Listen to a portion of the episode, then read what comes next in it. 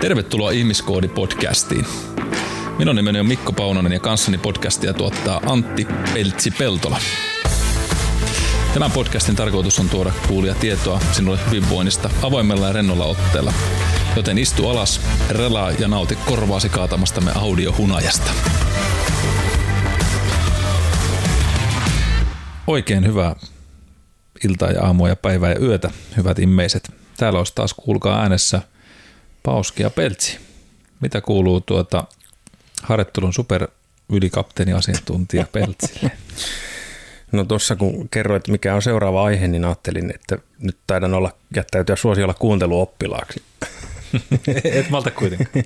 Voi olla, että malta, mutta ainakin äkkiseltään ajattelisin, että aihealue on nyt semmoinen, mihin ei välttämättä ole niin paljon omakohtaista osaamista. Tänään siis puhutaan tota, niin, flamingon jalkatreenistä. Kuinka ne saa paksummat jalat itse. Se olisi kyllä hyödyllinen varmaan, ne on sen verran rimppakinttuja. Että... Niin no, ei ole paljon pohkeita. Ei. Eikä ei. kyllä reisiä. Ne on aina missä on jalkapäivä. Skip the leg day. Mm. Panostanut keskivarrat ole kaula. Joo. niin kuin myökin.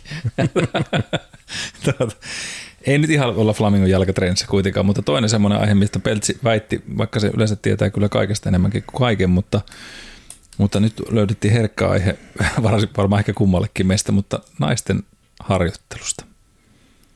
Ai että, mm. nyt ollaan kyllä jännää äärellä kummatkin. Ku, kuuletko kuinka tuo se? Joo. Onneksi mulla on ne flamingon jalat, niin kevyet kävellä. mm.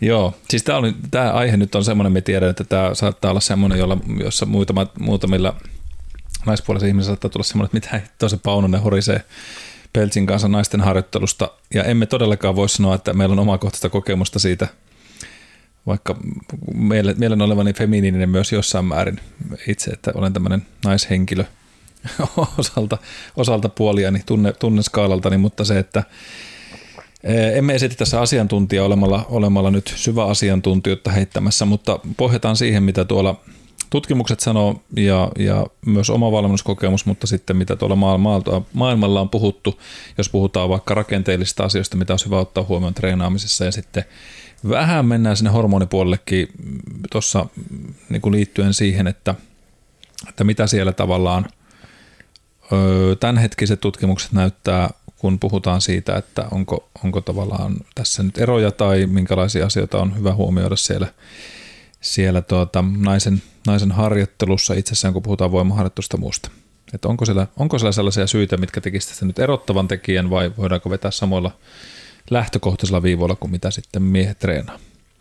Ja aina kun puhutaan tietysti harjoittelusta, niin täytyy muistaa, että tämä on myöskin vähän niin kuin ravitsemuskin hyvin yksilöllinen asia, eli Tämänkin hetkiset esimerkiksi tutkimukset näyttää hauskasti sitä, että kun puhutaan lihaskasvun teorioista ja siitä, että millä toistoskaalla näyttäisi lihas tarttuvan parhaiten ja, ja, ja mikä se optimialue on sinne, niin sitä tunnutaan tällä hetkellä ampuvan myöskin aika kovaa alaskin päin, että se on se 6-12 toistoa nyt, millä lihasmassa tarttuu parhaiten, vaan just se itse asiassa alan Aragon, Aragon oli tämmöinen, ei Aragorn, joka on tämä talousvarmustehdasta oleva mm. äijä, mutta Aragon, niin tota just yhdessä tota, julkaisussaan siitä sanoo, että, että nyt näyttää sitten jopa 20-25 toistoa olevat sarjapituudet kehittää lihasmassa lähestulkoon yhtä hyvin kuin 6-12.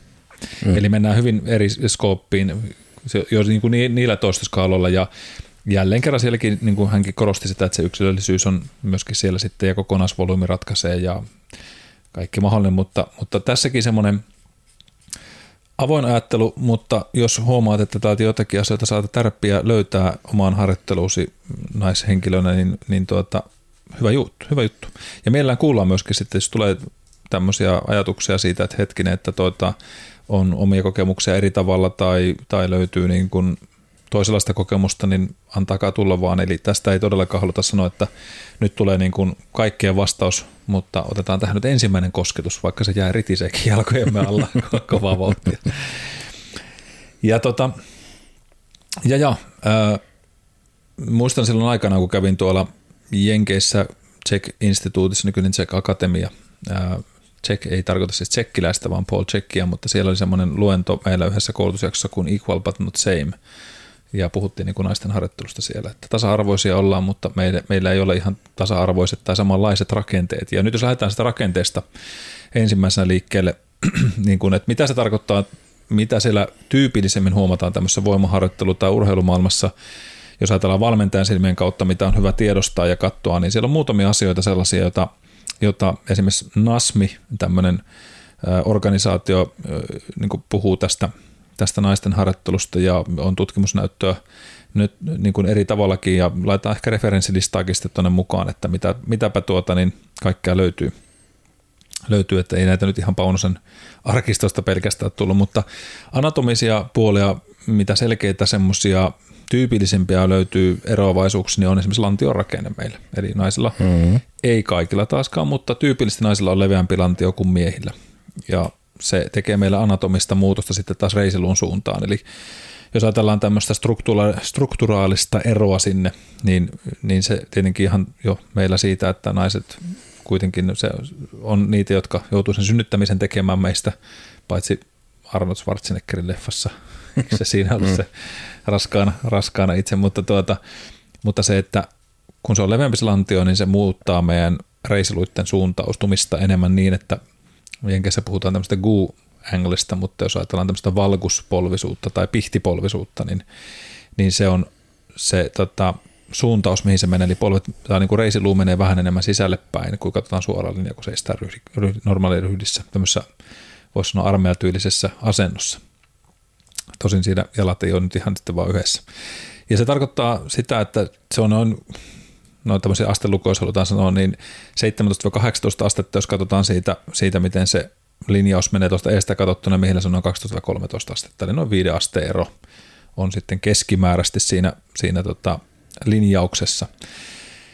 Ja se tarkoittaa sitten sitä, että se on osittain semmoinen pieni petollinenkin vaaratilanne siihen, että kun siellä on ää, yleensä niin kuin pienemmät luut ja pienemmät ligamentit ja lihakset, ja siellä on myöskin silloin pienempi alue esimerkiksi tämmöiseen niin kuin kiinnittymispintoihin. Jos ajatellaan patella eli tämä polvilumpiota, niin siellä, siellä esimerkiksi tota, niin polvilumpi on se ö, oma kuppi, mihin se tulee, niin se on vähän sirompi, sirompi ja nyt kun tämä tämmöinen valkuspolvisuus tai pihtiin reisiluiden sisälpäin meneminen on niin kuin luontaisempaa naisille, niin se näyttää siltä, että sitten taas kun ajatellaan vaikka hyppylajia tai laskeutumisia ja muuta, jossa tullaan voimakkaasti vaikka yhdellä rajalla alas, ja se polvi mm. sukeltaa sinne sisälle päin, ja se aiheuttaa sinne kompressiota niihin polvilumpioon niin, että se polvilumpio voi esimerkiksi puhua tämmöistä subluksaatiosta, eli sieltä pois menemisestä, niin tonne ulospäin, eli luiskahtaa sitä omasta kuopastaan pois. Eli se, mitä sen, mikä sen pitäisi pitää paikallaan, on elipäinen reisilihas ja, ja siihen liittyvät tämmöiset sideskudokset ja muut, muut siellä, mutta voimakkaissa tämmöisissä iskuissa ja nopeissa venymisreflekseissä sillä voi sattua tämmöinen liu, liukahtaminen tai livahtaminen pois paikaltaan myöskin. Eli sille naisilla on se tyypillisesti alttiimpaa. Ja se tulee myös sitten osittain sieltä, nyt kun sanottiin tämä hormonitoiminnan puolta, niin naisilla sitten on se tilanne, että naisilla on tämmöistä relaksoivaa hormonia, relaksiinia siellä, siellä niin kuin sukupuolihormoneista – liittännäisenä myös mukana, joka sitten lisää tämmöistä laksisuutta tonne, eli tämmöistä löysyyttä nivelin. Ja sen nousut osittain liitännäisistä kuukautiskiertoa, eli usein siellä ennen kuin kuukautista alkaa, niin sitä relaksoiva hormoni rupeaa nousee vähän enemmän sinne verenkiertoon tai niin kuin vapautumaan, ja se löysyttää niitä nivelsiteitä ja mahdollisia tämmöisiä ligamentteja, ja voi silloin altistaa siihen, että tämmöiset mahdolliset ylivienit tai sijoiltaan menemiset on silloin vähän todennäköisempiä rupesin tuossa nyt miettimään, että omalla työuralla luksoituneita, siis joilta menneitä polvilumpioita, niin tulee mieleen semmoinen ehkä vajaa tusina ja valtaosa on kyllä niistä ollut itse asiassa naisia, mm. naispotilaita. Joo. En tiedä, onko tämä nyt sitten osa tekijä siihen, mutta kyllä se voi olla niin kuin alttiimpaahan se niille on. Niin toki otanta on niin kuin kymmenen ihmistä niin 16 vuoden hirveästi. aikana, että se on vähän, vähän, vähän ei ehkä tieteelliseen tutkimukseen kukaan kelputtaa semmoista Ei, ei lähdetä vielä, sille ei vielä pullistella. N, N-määrä on vähän liian pieni, mutta niin kuin tämmöisenä kuriositeettina. Mm, kyllä. Ja, ja samalla tavalla se vaikuttaa, tai näyttäisi vaikuttavan siihen, että esimerkiksi jos ajatellaan kahta semmoista tosi tärkeää polvea stabiloivaa nivelsidettä, niin puhutaan ACL ja PCL, eli etumasta ristisiteestä ja taajemmasta ristisiteestä, jotka stabiloi polvea, niin näiden niin kuin vaurioita ja sieltä menemisen myös näkyy, tai sieltä menemisen, mutta niiden, niiden vaurioita, rupturoita ja Ja tota, loukkaantumisia näkyy sitten näillä naisilla useammin. Silloin kun tämä, vaikka tämä relaksoiva hormoni on kyseessä, niin silloin käy sitten sitä, että kun tulee nopea jarruttaminen ja kääntyminen vaikka yhdistelmänä siihen mukaan, niin se on vaaratilanne mm. sitten ottaa ylivenymistä ja tämmöiset rotaatiotyyppiset vammat on siellä sitten useammin näkynyt näissä. Ja mitä tämä nyt sitten tarkoittaa käytännössä, niin jos, jos otetaan pelkästään nyt alkuun tämä, ja itse asiassa sen verran tuohon, että täällä oli tämmöinen ollutkin tutkimuksesta siitä, että tämmöiset college age females, eli ne on niin yliopisto mm. kautta. Niin Joo, high school on niin kuin niin, lukio ja kyllä. college Niin kahdesta kuuteen kertaan enemmän polvivaurioita samoissa urheilulajeissa kuin miehillä. Ja niistä keskimäärin 70 prosenttia ACL-vammoja, eli eturistista vammoja non-contact activity like jumping, jump landing, stopping and directional changes, eli just suunnan muutokset, hypyt, mm, mm. laskeutumista vastaavat.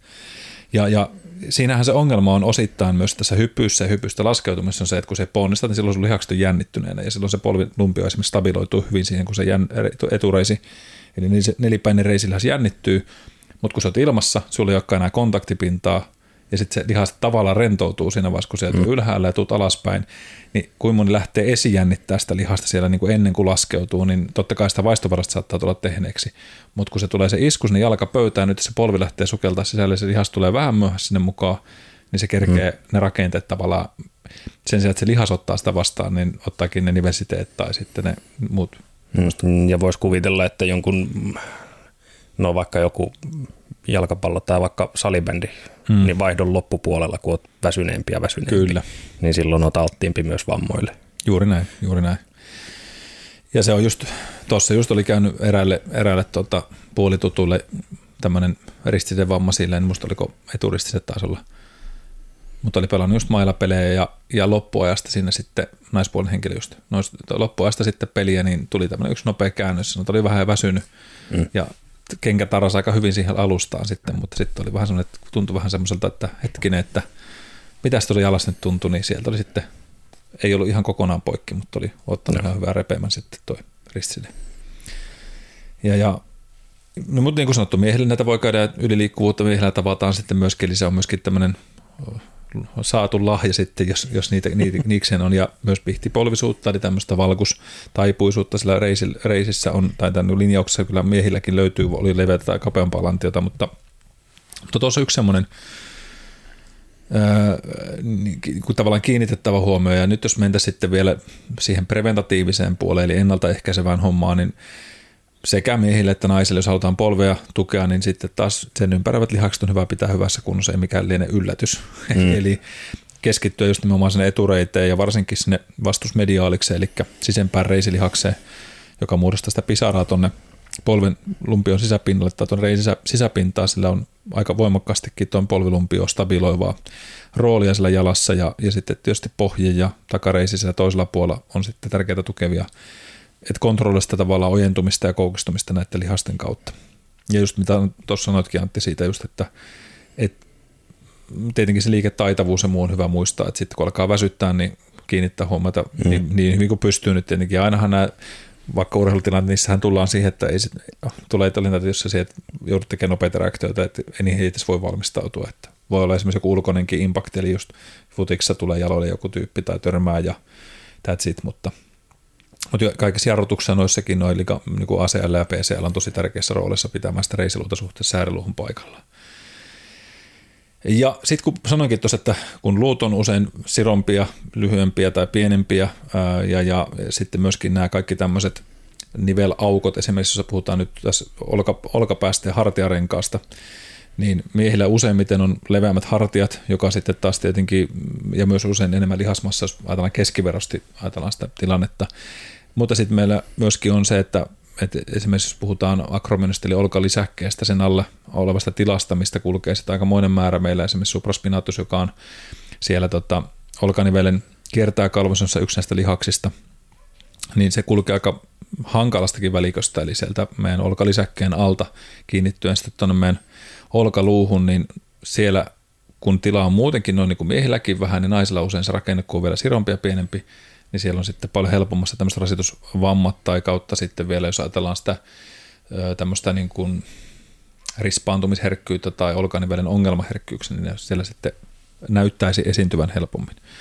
Ja, ja, ja ö, voimatasot tietenkin sitten myös on erilaiset, kun ajatellaan sitä niin kuin lihasmassan ja rakenteiden tuomaa vipuvarsikapasiteettia siellä, siellä mukana. Ei silti sano, etteikö naiset voi olla voimakkaampia kuin miehet, niin kyllähän niitäkin näkee, että kyllä mm. ne, monetkin naiset kyykyttää miehiä monellakin tavalla kestävyys sekä voimalajassa, että ei se nyt aina tule siitä sitten siitä sitten kiinni, mutta, mutta sit mikä naisella tyy on, jos ajatellaan taas ylävartalorakenteita, että jos oli leveitä lantioa, keskimäärin levempää lantiota, mutta sitten naisella taas, jos ajatellaan painopistettä meidän kehossa, niin naisella sitten rintarauhaskudos, jos on varsinkin sitten koukkaamat rinnat, tai taas tuo sen oman haasteen sinne olkaseudulle hartiarenkaaseen, että se massa vetää sitä yläselkää tai rintarankaa vähän enemmän kyfottisemmaksi, eli tämmöisen pyöreämmäksi ja myös tilttaa olkapäitä eteenpäin.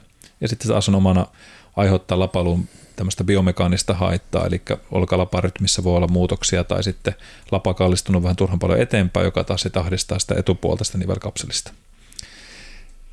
Ja sitten jos siihen vielä lyödään päälle tämä meidän nykyajan työympäristön anatomia, eli istutaan just katkarapuasennossa kirjoittamassa koneella päivät pitkät, niin, tota, niin siinä on kaikki nämä stack mm. niin to, toisensa kertaantuu. kertaantumassa just näin. Et, et, niin kuin sanottu, totta kai niin kuin rintojen kokoon riippuen, että kuinka paljon sitten sitä massaa sinne tulee etupuolelle vartaloon vai ei, mutta sitten just niskahartiaseudun jumppa ja varsinkin tuonne lapojen väliin ja yleisellä lihasten vahvistaminen ja sen niin kuin linjaaminen on tosi tärkeää. Ja nyt en lähde siihen, että mikä on lapaulun oikea anatominen asento, koska sitä ei suoranaisesti voi sanoa näin. Et, et on sille olemassa niin kuin tietty asia semmoinen, että missä sen pitäisi suunnilleen olla ja onko se stabiili vai ei, sinne, sitä, sitä voidaan tutkia ja aina sitäkin spekuloida, että sen verran nyt ehkä sanon, että kun puhutaan vaikka siirrottamisesta sinne lapaluussa, eli että se ei sille ihan nätisti ole siinä kylki kaaressa kiinni, vaan se vähän törröttää sieltä ja on vähän irti sieltä selästä tai niin rakenteista vähän törröllään, niin se ei tarkoita sitä, että se ei silti toimi hyvin ja se on se ongelma. Et tässäkin aina hyvä muistaa se, että if it's not broken, don't fix it. Mm. Et, et, jos kaikki toimii hyvin, ei mitään oireita on, niin ei kaikessa niin kuin me olla aina samanlaisia, että jokaisella pitäisi lapaulua levätä samalla tavalla sillä kyrikaarasta ei, mutta nämä on nyt jälleen kerran sellaisia, johon ei, ei tota, kannata nyt olla silleen, silleen menossa ensimmäisen kiinni. Öm, ja sitten vielä palaan sen verran tuonne Lantion alueelle, että, että no tämä nyt vähän menee sinne, en halua ehkä sellaiseen, tota,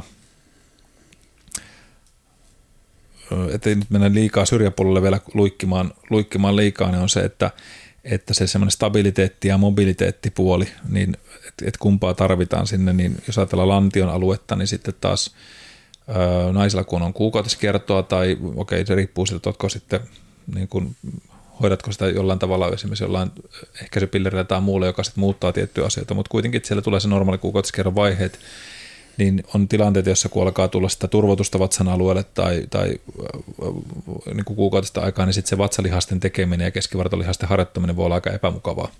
Niin olisi järkevää sitten rauhoittaa hetkeksi aikaa sitä sen aikaa, kun se pahin turvotus sieltä on hävinnyt ja selkeän sinne sitä voi sitä vatsalihastreeniä taas tehdä vähän reippaammin, eli sille reaktiolle on sitten oma syynsä ja jokaisella tässä ne niin kuin varianssia varmasti tota, niin on sen takia, että, että olemme jokainen erilaisia niin miehet kuin naisetkin, että kuinka paljon siihen sitten reagoi ja miten voi harjoitella. Eli pitää tietenkin aina, aina itsekin esimerkiksi kysyä, että okei, että miten se olet itse kokenut. Onko sulla just esimerkiksi jotain vaiheita, että jos tuntuu, että on epämukavainen tunnetta vatsan alueella tai siellä, siellä niin kuin alavatsan alueella, niin sitten jätetään siksi päiväksi harjoittelussa keveämmällä keskivartolihaksi. That's it. Ei sen tarvitse sen kummempaa olla, mutta sitten sitä alaselän kuormitustakin pyrkii varomaan siinä tilanteessa, koska sillä on mm. osittainen instabiliteetti päällä ja kaikki tuommoiset ponnistukset, hypyt, voimakkaat tärä, niin kuin suunnanmuutokset, niin sille, sille ajalle, kun sitä relaksoivaa hormonia siellä voi olla vähän voimakkaammin, eli just siellä kuukautiskerron niin kuin kuukautisten alkamisen vaiheessa, esimerkiksi kuukautisten aikaa, niin sitten vähän keventää sitä, mutta tästä oli itse asiassa mielenkiintoinen tota, Greg Knucklesin ja, ja kumppaneiden tämmöinen haastattelu, se oli tuolla Barbendin podcastissa, niin siellä oli puhumassa just tämmöinen tutkija, naistutkija, joka oli käynyt läpi tätä just naisten hormonitasojen muutoksia ja puhuttiin estrogeenista estradiolista, eli sitä, siitä esiasteesta, mitä on aktiivista muodosta estrogeenille ja progesteronin vaikutuksista.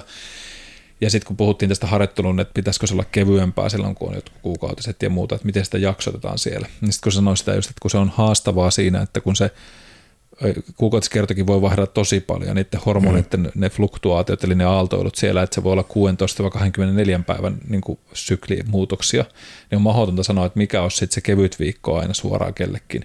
Stressi voi vaikuttaa siihen, voi vaikuttaa se, että jos olet vaikka joukkueurheilija, niin siellä ne rytmisyydet saattaa muuttua sen takia, että kun muut on samassa, ne menee niin kuin samaan rytmiin. Mm. Tuo on tosi mm. mielenkiintoista, jos niin kuin, että aina ihmettelet, että kyllä niin kuin, me miehet ollaan aika yksinkertainen koneisto siihen mm, nähden kuin naiset, että, että useimmiten niin kuin omassa perheessä olevat sitten naisihmiset, äiti ja tytär, niin on aika usein se kuukautiskerta saattaa olla samassa rytmissä sitten pikkuhiljaa, että ne synkronisoituu ja näin niin kuin joukkuessakin näitä leirityksiä kun on, niin jos ne on pitempiaikaisia leirityksiä vaikka jossain, niin siellä niin kuin hormonit synkkaantuu toisilleen.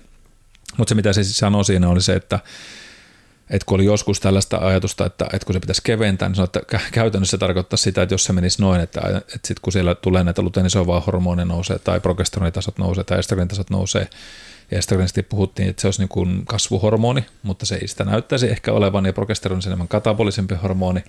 Eli se on tosi hankala sanoa, että, että kun sitä tutkittu enemmän, niin sanoi, että, että jos se menisi siihen, niin käytännössä tarkoittaa sitä, että kaksi viikkoa voisi treenata, kaksi viikkoa se pitäisi huilata. Niin kukahan mm. urheilija mahtaisi kehittyä sillä tyylillä.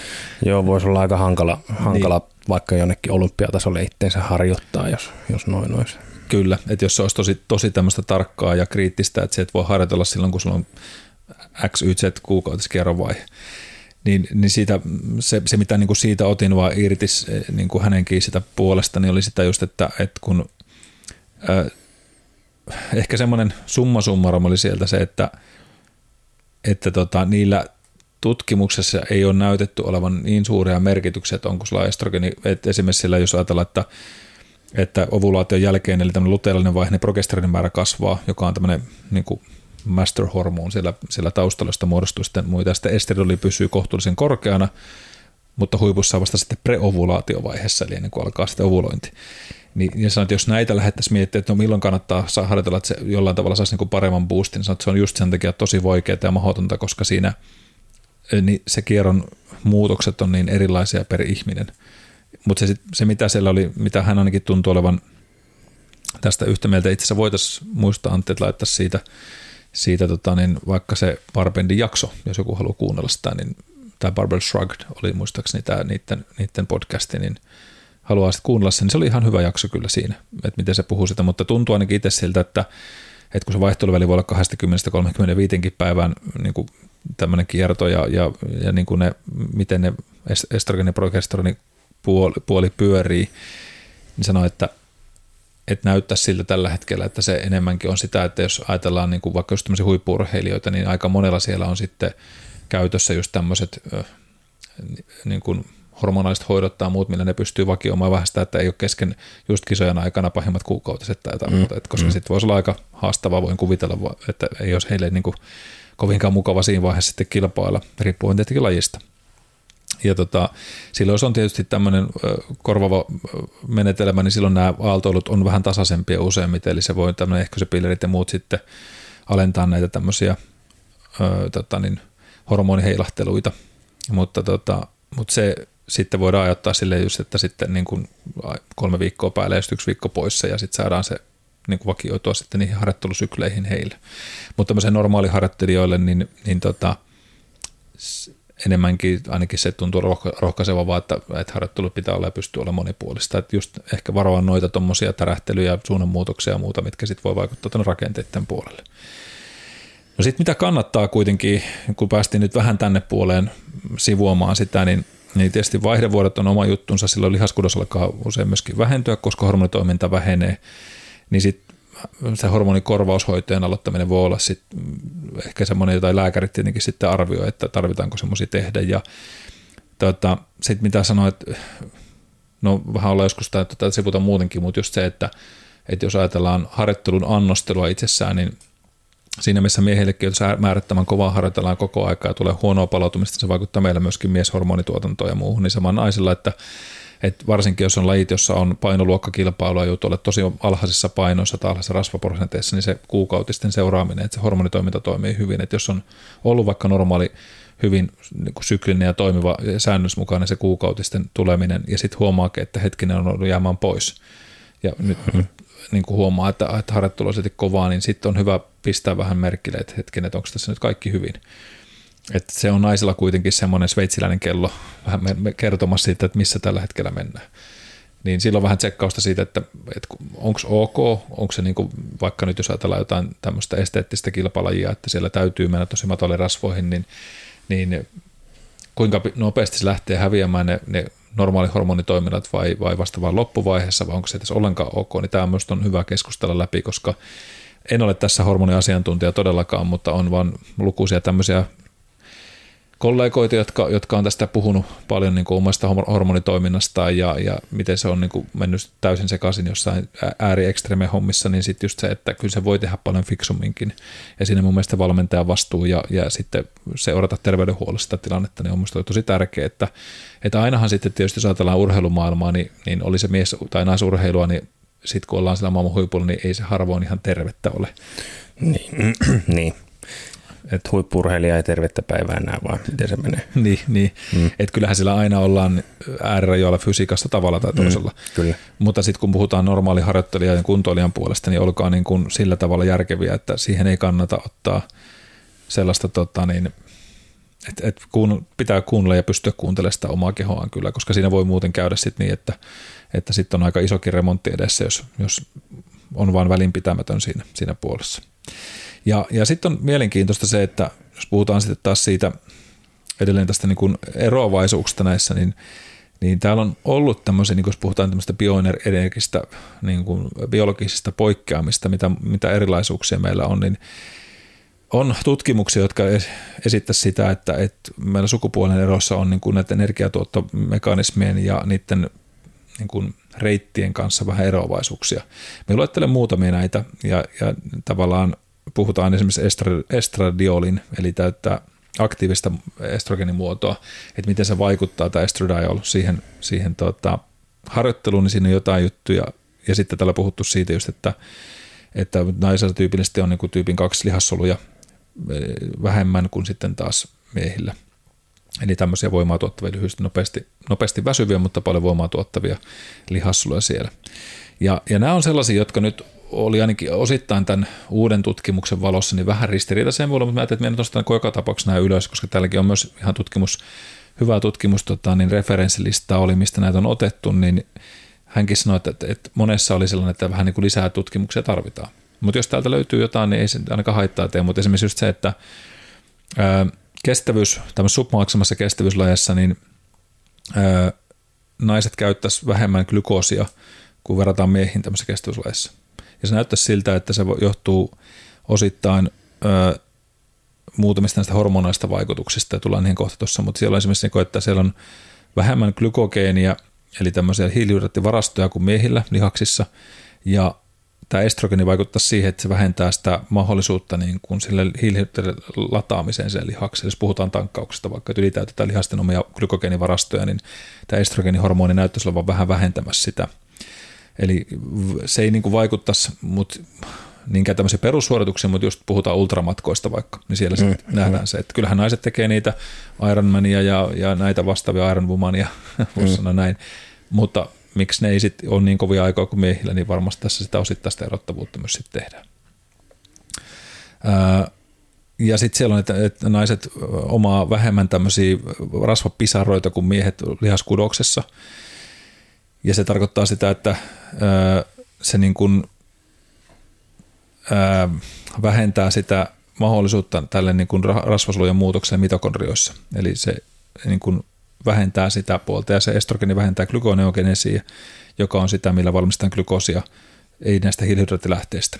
Eli saadaan sitä, sitä puolta sieltä mukaan. Niin se vaikuttaa sitten just siihen, että, että tota se ei ole niin tehokasta se kestävyysurheilu tai niin kapasiteetti siellä puolella.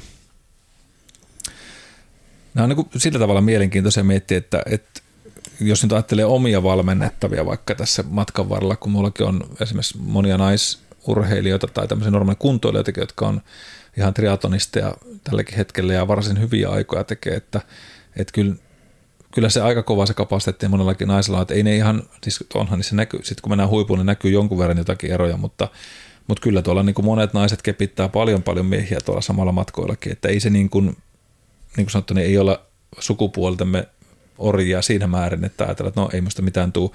Ja nyt en lähde ottaa kantaa näihin sukupuolen vaihtoihin, ja kun siitä on puhuttu aika paljon tuolla mediassa, niin se, se on sitten semmoinen, mihin nyt en todellakaan halua lähteä, koska se ei sitten ole tota, ei ole tämän podcastin aihe eikä ihmiskodin kannanotto tässä tilanteessa. No sitten siellä oli vielä tuohon liittyen tähän naisten eroavaisuuksiin, niin siellä on osa tutkimusta näyttänyt, että tämmöinen pienempi laktaattidehydrogeneaasi, eli, eli se, että pitoisuus vähenee kykenee, kykyä valmistaa laktaattia poistaa sitä ja vetyjä ja verentyö niistä lihaksista, tarkoittaa alhaisempaa laktaatin tuottokykyä ja alhaisempaa toleranssia korkean intensiteetin aerobiselle työlle. Jolloin se tarkoitti sitä myöskin sitten, tai oli ehdotettu sitä, että esimerkiksi naiset pystyisivät kuitenkin tekemään tämmöisiä intervalliharjoituksia jopa paremmin kuin miehet, sen takia, että, tota, että niillä, mutta mut se niin kuin, kun ei tuota niin paljon laktaattia kuin miehet. Mutta se vaan on se, että se työsuhde, työleposuhde olisi niin, että yhden suhde kahteen olisi naisilla, työleposuhde kuin miehillä se olisi yhden suhde kolme. Eli, eli siinä niin kuin tavallaan se ö, ohjelmoinnissa voi käyttää että jopa niin kuin tämmöisiä lyhyempiä palautustaukoja kovaa tehossa harjoittelussa. Ja, ja se taas tuo mielenkiintoisen näkökulma just siihen, että okei, jos se pystyy tekemään enemmän lyhyemmässä ajassa, niin itse asiassa se voi olla jopa niin kuin paremmin kehittyvä kuin mies mm. näissä tilanteissa. Mm. Ja tuolla kamppaileen puolella itse asiassa mielenkiintoista oli, kun siellä, siellä on tullut temuttua, niin kyllä se niin kuin, mullakin oli kerran, tota, olisiko me sanoa, että, että tietyslaissa se ei niin, kuin niin paljon näy. No okei, siinä, että, että jos ajatellaan vaikka ottelemista, niin kuin joutui joskus, se oli aina sellainen haastava tilanne, että, että no otellaan naista vasta treeneissä että sä lähdet potkimaan sitä, niin se on se, että herreistä naista voi lyödä. tai sille, että kun se fiilis on se, että ei, ei juman kautta, en me rupea potkaisen naista rintakehään tai päähän, vaikka se on mm. kypärä. Mutta kyllä siinä vaiheessa, kun se vetää itse siinä sinun lanttuun kerran, niin se, juman kautta. Sitten se unohtuu, se, se herrasmiesmäisyys. Ja kun siellä ei kuitenkaan lyödä tyrmäyksestä, vaan se lyödään mm. pisteitä, nyt tuli se pointti. Niin kyllä mä otin ihan huolella muutama, niin kuin monta kertaakin, just aivan tylyjä tappioita sillä, että kun se on niin saakelin nopea – ja sitten kun se sai mut liikkumaan hyvin, mm. niin Jumalan kautta mä olin hapoilla. Ja mä saatan olla 20 kiloa painamempi, mutta kun se liikkui ihan saakelin hyvin, se oli teknisesti todella taitava, nopea lyöntinen, niin se paukutteli pisteitä vaan sillä. Ja kun sillä ei voimalla ollut nimenomaan väliä, että jos olisi haettu tyrmäystä, niin mä olisin voittanut ehkä todennäköisesti sillä, että mä olisin vaan, sit kun se yksi tulee sen läpi, niin sitten lähtee. Mm. Mutta kun haettiin pisteitä ja sitä taitoa ja tekniikkaa, niin se oli okei, okay, arvon muutaman korkeammallakin, mutta kyllä sinne joutui, tiedätkö, nieleskelemään aika kovaa. Ja senkin takia, että minä huomasin ainakin itse, että, että kun oli nopeita intervalleja paljon, niin en minä vaan jaksanut, vaikka olin kovassa mm. kunnossa mm. kyllä silloin. Että kyllä minä, niin kuin, minulla oli hapenottokyky 69 milliä. Mm. Fillaritestissä se on tietysti vähän eri kuin taas, jota puhutaan niin kuin ottelemisesta, mutta kuitenkin, että palkeat oli kunnossa ja oli, oli niin kuin kapasiteettia paljon, mutta, mutta kyllä minä niin osittain tuohon vaan jäin sille itse miettimään just sitä, että okei, että – noissa se voi jopa palvella sitä, että ne, ne ei tuota niin paljon laktaatteja kuin meikäläinen, ja sitten mm. jos otellaan vaikka kolme kertaa kolme minuuttia, niin kyllä siinä herkästi, niin, siis eli, juntata.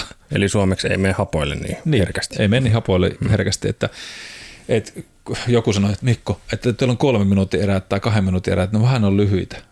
Sitten mä sanoin, että no mm. kokeilepa vetää kuule hammassuojat suuhun ja sitten kun sieltä tulee koko ajan jalkaa ja kättä päälle, niin kun se, se joudut koko ajan olemaan täysillä, niin se kaksi minuuttia tai kolme minuuttia on todella pitkä aika. Kyllä. Aivan, aivan hapoilla, varsinkin jos se vähän stressaat teet ylimääräistä turhaa häröilyä siinä, niin hyvää päivää.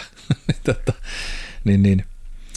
Äh, mutta joo, sitten on sanottu, että niin kuin naisilla olisi kuitenkin sitä, että olisi parempi tämmöiselle lower to moderate longer duration submaximal exercise, eli niin kuin matalatehoisiin, pitkäkestoisiin, ei submaksimaalisiin, ei, ei täysiin suorituksiin, semmoista pitkäkestoista urheilua, ja tämmöisiä steady state exercise, eli tämmöisiä niin kuin pidetään, pidetään tietyssä tehossa koko aika harjoittelua, niin siihen niin kuin naisella näyttäisi olevan hyvin kapasiteettia. Ja tähän tuli mieleen nyt ihan lennosta itse asiassa tuolla tota, aikana Anatomy Trainsillä, kun olin koulutuksissa, niin siellä oli tämä tämmöinen meidän kouluttaja, joka olisi tehnyt tämmöisen kirjan kuin Born to Walk. Ää, niin siinä se oli tutkinut lähinnä sitä myöfaskioiden toimintaa niin kuin ihmiskehossa ja sitten se oli mennyt katsomaan just sitä, että kun nämä naiset, jotka kuljettaa ruukkuja pään päälle mm-hmm. noissa tie, Afrikan maissa, kun nyt olikaan, niin, tota, niin sanoi, että ne vaelti ihan järkyttävän pitkiä matkoja niiden kanssa. Ja se tasapainopiste tietysti, kun haettiin sen, niin se ruukku ei painunut niin paljon, kun se oli suoraan sen päälain päällä. Mm. Mutta sitten kun ne, se puhuu siitä, niin että et, et kuinka paljon ihminen on luotu pipedaliseen, eli kahdella rajalla kävelemiseen, ja että me pystytään tekemään sitä todella pitkiä matkoja uupumatta. Eli jopa me ollaan kestävämpiä kuin vaikka hevoset, jos me lähdetään sama matkaa tai että niin me nuijitaan ne pitkällä matkalla. sen takia, että neljällä rajalla on paljon raskaampi kulkea kuin kahdella rajalla. Se on vähemmän kantopintaa meille. Hmm. Me ollaan enemmän niin kuin painopisteen päällä koko ajan, kun hevonen hmm, ei ole. Niin siinä vaan sitten se sanoo, että jos me ihan nyt tätä väärin muista, mutta, mutta tota, sanoisin, että naisilla on, jos niin katsotaan heimoa, niin naiset pystyvät vaeltamaan paljon pitemmin matkaa kuin miehet keskimäärin. Niin nyt jos me miettisin tätä, että ne on perämmin soveltunut tämmöisen matalatehoisempaan, pitkäkestoisempaan, totta kai sen tulee se ergonomian, kuinka hyvin se mm, kannat mm, ja kannatko raskaita tavaroita ja muuta, mutta, mutta niillä näyttää, niin kuin sanoin, että se olisi niin kuin ne faskealinjat ja ketjut ja kaikki muu, ja sitten tämä fysiologia olisi sitä, että nainen on niin kuin enemmän ollut sitä sellaista, että se joutuu jaksaa pidemmän, kuin miehet oli enemmän sitä metsästäjiä, räjähtävyyteen ja nopeuteen mm. ja voimaan olevia perimiä. No en tiedä, mutta siis tämä oli hauska, hauska tätä semmoinen juonne, mitä tuli tuossa vaan nyt sit äkkiseltään mieleen, että mitä, mitä tavallaan siihen voisi vielä lisätä. Mm. Ja sitten jos tullaan tietenkin tähän niin kuin rakenteelliseen puoleen, eli, eli vielä, vielä palatakseen sinne puolelle, niin öö, just ehkä ajatellen sitä kokonaisharjoittelussa, niin sitä niin kun, huolta pitäisi pitää enemmän sitä linjausten hallinnasta, niiden tukevien lihasten hallinnasta, esimerkiksi jos puhutaan sitä polvesta, niin usein siellä lonkan alueen lihakset, eli pakara ja mm, siellä olevat niin tukevat lihakset olisi lonkan alueelta hyvin tärkeä pitää hyvässä kunnossa. Ja nythän tämä tietenkin tämä pakarapuumi, mikä on tässä urheilumaailmassa tullut, niin se nyt varmaan on osittain ihan positiivinen juttu ollut, että, tota, että mitä, se, mitä se voi vaikuttaa siihen, että on, on sitten enemmän sitä hallintaa sillä alaraajoissa ja sitten taas nimenomaan siihen, että, että tota, siellä olkahartiaseudun alueella peittäisi huolta niistä monipuolista liikkeistä ja sitä liikelinjaushallinnasta tuolla, tuolla että, että siihen nyt en ole löytänyt itse semmoista harjoittelussa mitään kultaista keskitietä tai semmoista hopeaa bullettia, mitä sanoitkin niin luodista, että mikä siellä nyt on eritoten sellaista, jota huomaisi, niin, että pitäisi suosia, mutta, mutta sen ainakin on mitä huomannut yleisesti ottaen, niin on just se, että jos ajatellaan sitä olkanivelin liikkuvuutta, olkanivelin rakennetta, niin kyllä me pyrin siihen, että niissä harjoittelussa painotaan nimenomaan sinne ryhtiä kannattaviin lihaksiin aika paljon. Ja tarkkuutta just sinne, että jos, jos siellä vähänkin on sitä ongelmaa olkanivelessä, että tuntuu, että tuntuu epämukavalta joku työntö- tai vetoliike tai vipunostoliike, niin sitä tekniikkaa tekniikkaa tosi paljon katsonut, että sinne ei synny niitä tule semmoisia stressivaurioita, mitä sitten helpommin tulee. Et miehet on vähän semmoisia tankkeja, että meitä, me voi niinku runnoa enemmän mm. ja, ja, selvitään niistä paremmin keskimäärin. Et naiset on vähän kuin ferrareita, että ne on semmoisia tarkkoja viritteisyyksiä niissä sitten, että on vähän hyvä olla niin kuin tarkempi tekniikoissa entisestään. Ja tietenkin sitten hormonaalisten näkökulmasta, niin, niin onhan tietenkin kasvuhormonipitoisuudet naisilla vähän pienemmät kuin miehillä, joka tarkoittaa, että se lihaksen kasvattaminen ei niin tietysti helppoa ole, mutta, mutta tuota, ei se nyt tarkoita, että se olisi millään tavalla heiltä pois, eli voimaa pystyy sitten tartuttaa ja lihasta rakentaa kyllä. Ja, ja jotkut saattaisivat miettiä, että okei, onko jotain semmoisia treenikikkoja tai tuota niin, tiettyä targetti toistomäärää, mikä tuntuisi parhaiten sopivassa ollut vaikka lihasmassa tai muuta, mutta niin kuin sanottu, niin se lihasmassan kasvuteoriat on hyvin laajat tällä hetkellä. Mutta joskus törmäsin tähän, että, että osa naisesta niin näyttäisi just ennen kuin tämä tuli tämän Alan Aragonin tota, pätkäkin tästä jutusta, että pitkät toistosarjat oli, niin oli juttu, minusta oliko Charles Polikin sitä sanonut myös muun muassa, että, että, että isolla osalla naisista näyttäisi massa tarttuvan paremmin 12 plus toistomäärillä kuin niillä 6-12. Okay. Mutta, mutta tota, siitä en nyt ole löytänyt mitään sellaista tutkimusnäyttödataa tässä, vasta se oli ehkä varmaan enemmän tämmöinen kenttätutkimus, että mm, empiiriseen kokemukseen niin, perustuva. Niin, että. että mikä sitten on se todellisuus, niin on aika lailla aika on nyt äkkiseltään vaikea sanoa siihen mitään sen suurempaa. Mutta siinäpä sitä nyt olisi ainakin näitä huolestumista lähtien näitä asioita, mitä nyt olisi hyvä, hyvä pitää mielessä, mielessä omassa harjoittelussaan.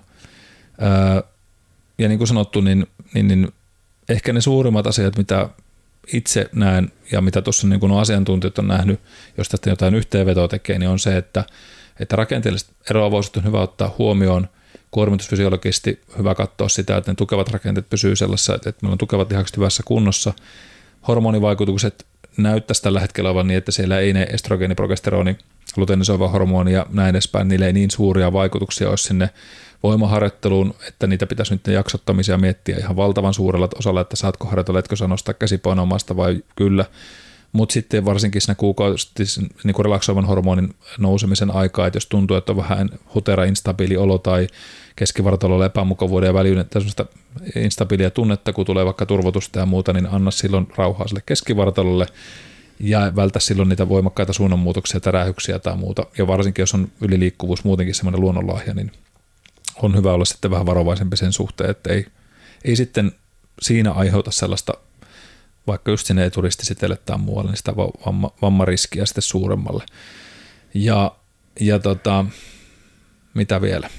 Oliko jotain, mikä, mikä tuosta nyt jäi ensisijaisesti jotain muuta? Niin, oikeastaan muuten näyttää siltä, että semmoinen monipuolinen harjoittelu kaiken kaikkiaan, niin se, ei se hukkaan mene. Ja noin tuossa ehkä siihen vaihdevuosiin liittyen ja muuta, niin se, mistä nyt tuntuisi moni liputtava, niin voimaharjoittelulla on tosi keskeinen rooli ihan iästä riippumatta. Niin mm-hmm. se on positiivinen, mm-hmm. positiivista. Onhan se miehellekin ihan samalla tavalla, että kun meillä alkaa kuitenkin sitten taas 30, varsinkin 40 ikävuoden jälkeen, ei kaikilla, mutta just niin kuin tasot laskemaan, niin se voimaharjoittelun osuus, koska se sarkopenia pikkuhiljaa rupeaa lisääntyä helposti lihasmassa menettäminen, niin sillä on tosi paljon hyödyllisiä näyttöjä sitten siitä, että se meidän terveyden ja, ja tota, rakenteiden kannalta on äärettömän tärkeää, se lihaskuntoharjoittelu monipuolisesti. Et sitten tähän nuorten, nuorten harjoitteluun, niin siihen nyt ei lähdetä tässä sen enempää, koska, koska tota, ei, ei, sinne ei niin kuin, nuorenakin voi ihan hyvin voimaharjoittelu aloittaa, varsinkin oman kehon painolla ja muuta, niin miehet, tytöt ja pojat niin antaa mennä vaan. Ei ole kyllä mitään, mitään estettä sinne, että se on mitä aikaisemmin sen parempi. Näin voisi ehkä sanoa. Hyvä. Tässäpä sitä olisi nyt ajatuksia tästä. Katsotaan rikkoutuuko se jää jalkoja alla vai säilytäänkö vielä kuivin varpain. Millainen myrsky syntyy. niin. Ja itse asiassa joo, eikä, eikä tästä niin kuin, niin kuin sanottu, niin mikään estäisi meitä sitten taas haalimaan tänne vielä lisää asiantuntijoita sitten tähän liittyen. Jos asioita herää kysymyksiä meille ihmisillä, niin ei muuta kuin laittakaa tuonne meille boksiin tulemaan tai tai tuota, pistäkää sinne show notesihin, niin mielellään, mielellään tästä asiasta tongitaan lisääkin tietoa ja otetaan sitten vaikka tänne ihan lajin edustajaa puhumaan, niin kyllähän se aina tuo lisää osaamista sitten tänne mukaan. Mutta tämä oli semmoinen kuulijapyyntö ja otettiin nyt tänne pieni Pauskin ja Peltsin ajatuskulma, niin näillä mennään tänne. Oikein hyvä viikko Ensi kertaa. Ensi kertaa.